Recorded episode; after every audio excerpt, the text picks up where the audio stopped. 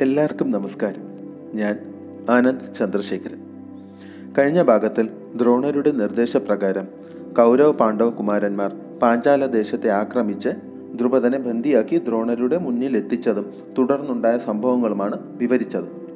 ഈ ഭാഗത്തിൽ കണികൻ ധൃതരാഷ്ട്രരോടായി പറഞ്ഞു കൊടുത്ത കഥയാണ് മഹാഭാരതത്തിന്റെ ഉപകഥയായി ഞാൻ പറയുവാൻ പോകുന്നത്. പണ്ട് ഒരു കാട്ടിൽ അഞ്ചു കൂട്ടുകാർ ഉണ്ടായിരുന്നു.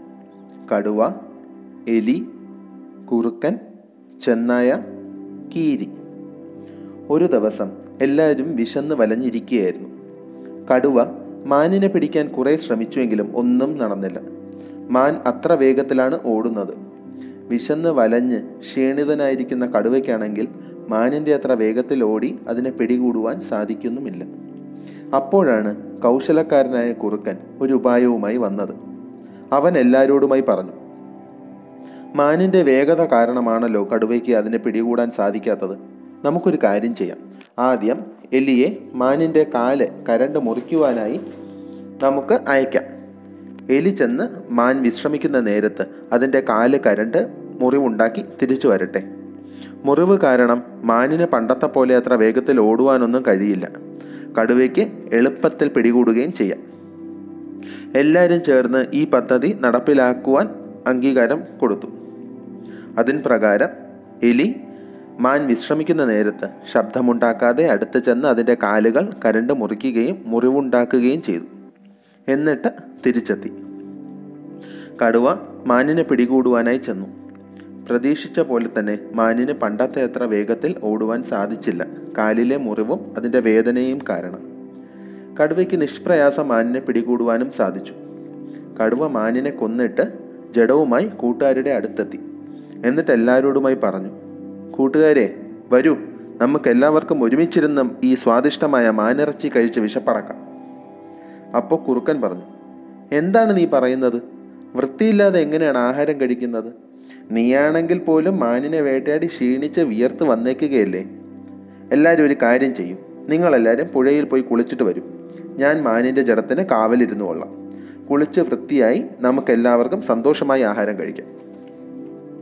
മനസ്സില്ല മനസ്സോടെയാണെങ്കിലും എല്ലാവരും അത് സമ്മതിച്ചു. കടുവയും എലിയും ചെന്നായും കീരിയും കുളിക്കുവാനായി ചെന്നു. കുറുക്കൻ ജഡത്തിന് കാവലിരുന്നു. ആദ്യം കുളി കഴിഞ്ഞെത്തിയത് ഏറ്റവും വിശന്ന് വലഞ്ഞ കടുവയായിരുന്നു. കടുവ അടുത്തെത്തിയതും കുറുക്കൻ സങ്കടപ്പെട്ടിരിക്കുന്നത് പോലെ ഇരുന്നു. കടുവ ചോദിച്ചു നിനക്ക് എന്തു പറ്റി? എന്തിനാണ് സങ്കടപ്പെട്ടിരിക്കുന്നത്? കുറുക്കൻ പറഞ്ഞു ആ എലി പറഞ്ഞു നടക്കുന്നത് അവനാണ് മാനിനെ പിടിച്ചത് എന്നാണ്. വലിയ ശക്തനാണെന്ന് അഹങ്കരിച്ച് നടക്കുന്ന ആ കടുവയ്ക്ക് പോലും സാധിക്കാത്തതാണ് താൻ സ്വന്തം കഴിവുകൊണ്ട് ചെയ്തത് എന്നാണ് എലി പറഞ്ഞു നടക്കുന്നത്. എലി എന്നിട്ട് പറയുന്നു എല്ലാവരും അവന്റെ ഔദാര്യമായി അവൻ പിടിച്ച മാനിനെ കഴിച്ചുകൊള്ളുവെന്ന് അത് കേട്ടപ്പോൾ തൊട്ടേ എനിക്ക് ഈ മാനിറച്ചി കഴിക്കുവാൻ പോലും തോന്നുന്നില്ല കടുവയ്ക്ക് ഇത് കേട്ട് വല്ലാത്ത അപമാനം തോന്നി. സംഗതി ശരിയാണ്. തനിക്ക് മാനിനെ പിടികൂടുവാൻ സാധിച്ചില്ല. എലി ഒന്ന് സഹായിക്കുകയും ചെയ്തു. എന്ന് വെച്ച് മാനിനെ പിടികൂടിയത് എലിയാണോ? പതിയിരുന്ന് മാൻ അടുത്തെത്തിയപ്പോൾ പിന്നിലൂടെ ഓടി അതിനെ പിടിച്ചതും കൊന്നതും താനല്ലേ? എത്ര വിശന്നിരിക്കുന്ന അവസ്ഥയാണെങ്കിലും എലി പിടിച്ചു എന്ന് പറയുന്ന മാനിറച്ചി കഴിക്കാൻ മാത്രമുള്ള ഗതികേടൊന്നും തനിക്ക് ഉണ്ടായിട്ടില്ല. കടുവ പറഞ്ഞു ആ എലി അങ്ങനെയാണ് വിചാരിച്ചു വച്ചിരിക്കുന്നതെങ്കിൽ ഈ മാനിറച്ചി അവൻ തന്നെ കഴിച്ചു കൊള്ളട്ടെ. എന്റെ ആഹാരം ഞാൻ സ്വന്തമായി തന്നെ കണ്ടെത്തിക്കൊള്ളാം. ആരുടെ ഔദാര്യമൊന്നും എനിക്ക് വേണ്ട. ഇത്രയും പറഞ്ഞ് കടുവ പിണങ്ങിപ്പോയി. അടുത്തതായി കുളിച്ചിട്ട് വന്നത് എലിയായിരുന്നു. എലി ചോദിച്ചു വേറെ ആരും ഇതുവരെ കുളി കഴിഞ്ഞിട്ട് എത്തിയില്ലേ? കുറുക്കൻ പറഞ്ഞു കീരി വന്നായിരുന്നു. അവൻ ഈ മാനിറച്ചി മണപ്പിച്ച് നോക്കിയിട്ട് പറഞ്ഞു ഇത് മൊത്തം വിഷമാണെന്ന്. എലി ചോദിച്ചു വിഷമോ? അതെങ്ങനെ? കുറുക്കം പറഞ്ഞു കടുവയുടെ നഖത്തിൽ നിന്നുമാണ് വിഷം മാനിന്റെ ദേഹത്ത് പടർന്നത് എന്നാണ് കീരി പറയുന്നത്. വേട്ടയാടുന്ന നേരത്ത് കടുവ നഖങ്ങൾ കൊണ്ട് മാനിന്റെ ദേഹമാസകല മുറിവുണ്ടാക്കിയിരുന്നു. അങ്ങനെയാണ് വിഷം മാനിറച്ചിയിൽ മൊത്തം പടർന്നത് എന്നാണ് കീരിയുടെ കണ്ടെത്തൽ. എന്തായാലും വിശന്നിരിക്കുവാൻ പറ്റില്ലല്ലോ. അതുകൊണ്ട് കീരി എലിയെ ഭക്ഷണമാക്കാമെന്ന് പറഞ്ഞിട്ട് പോയി. കീരി ഇപ്പം എത്തി നിന്നെ ഭക്ഷിക്കും. ഇത് കേട്ട് എലി പേടിച്ച് വിറച്ചു. മാനിനെ പിടിക്കാൻ സഹായിച്ചത് ഞാനാണ്. മാനിറച്ചിയിൽ വിഷമായെങ്കിൽ നിങ്ങൾ കഴിക്കണ്ട. എന്നും വെച്ച് എന്നെ ഭക്ഷണമാക്കണോ? കുറുക്കനോട് മറ്റൊന്നും പറയാതെ എലി ചാടി മാളത്തിൽ കയറി ഒളിച്ചു. അങ്ങനെ കുറുക്കൻ സ്വന്തം കൗശലം കൊണ്ട് കടുവയെയും എലിയെയും ഒഴിവാക്കി. അപ്പോഴാണ് ചെന്നായ കുളി കഴിഞ്ഞ് വന്നത്. ചെന്നായ ചോദിച്ചു എലിയും കടുവയുമൊക്കെ എവിടെ? അവർ നേരത്തെ തിരിച്ചെത്തി കാണുമെന്നാണ് ഞാൻ കരുതിയത്. കുറുക്കൻ പറഞ്ഞു കടുവയ്ക്ക് അവൻ പിടിച്ച മാനിന്റെ ഒരു കഷ്ണം പോലും ചെന്നായിക്ക് കൊടുക്കുവാൻ താല്പര്യമില്ല എന്ന് പറഞ്ഞു.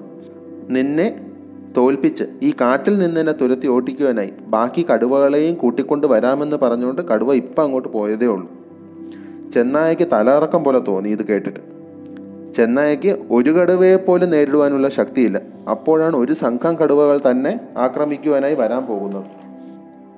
ചെന്നായ മറ്റൊന്നും പറയാതെ പേടിച്ച് കാട്ടിനുള്ളിലേക്ക് ജീവനും കൊണ്ട് ഓടി ഒളിച്ചു. അവസാനമായി വന്നത് കീരിയായിരുന്നു.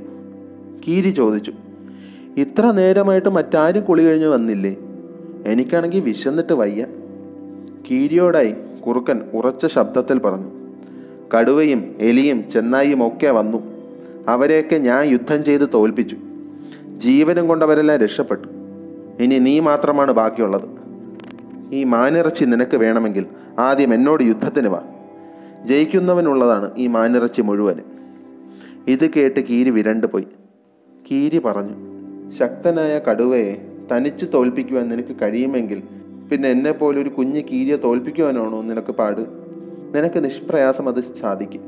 ഞാൻ യുദ്ധത്തിനൊന്നുമില്ല. നീ തന്നെ മാനിനെ മുഴുവനായി ഭക്ഷിച്ചുകൊള്ളൂ. എന്നെയും ഈ കാട്ടിൽ ജീവിക്കുവാൻ അനുവദിച്ചാൽ മാത്രം മതി. ഇത്രയും പറഞ്ഞ് കീരിയും കാട്ടിലേക്ക് ഓടി മറഞ്ഞു. അങ്ങനെ മറ്റെല്ലാവരെയും സ്വന്തം കുടില ബുദ്ധി ഉപയോഗിച്ച് ഒഴിവാക്കി കൗശലക്കാരനായ കുറുക്കൻ ആ മാനിറച്ചി മുഴുവനും സ്വന്തമായി തന്നെ കഴിച്ചു തീർത്തു. ഇതാണ് കനികൻ പറഞ്ഞ കഥ. തൽക്കാലം ഇവിടെ വെച്ച് ഞാൻ ഈ ഭാഗം നിർത്തുന്നു. ബാക്കി അടുത്ത ഭാഗത്തിൽ. നന്ദി.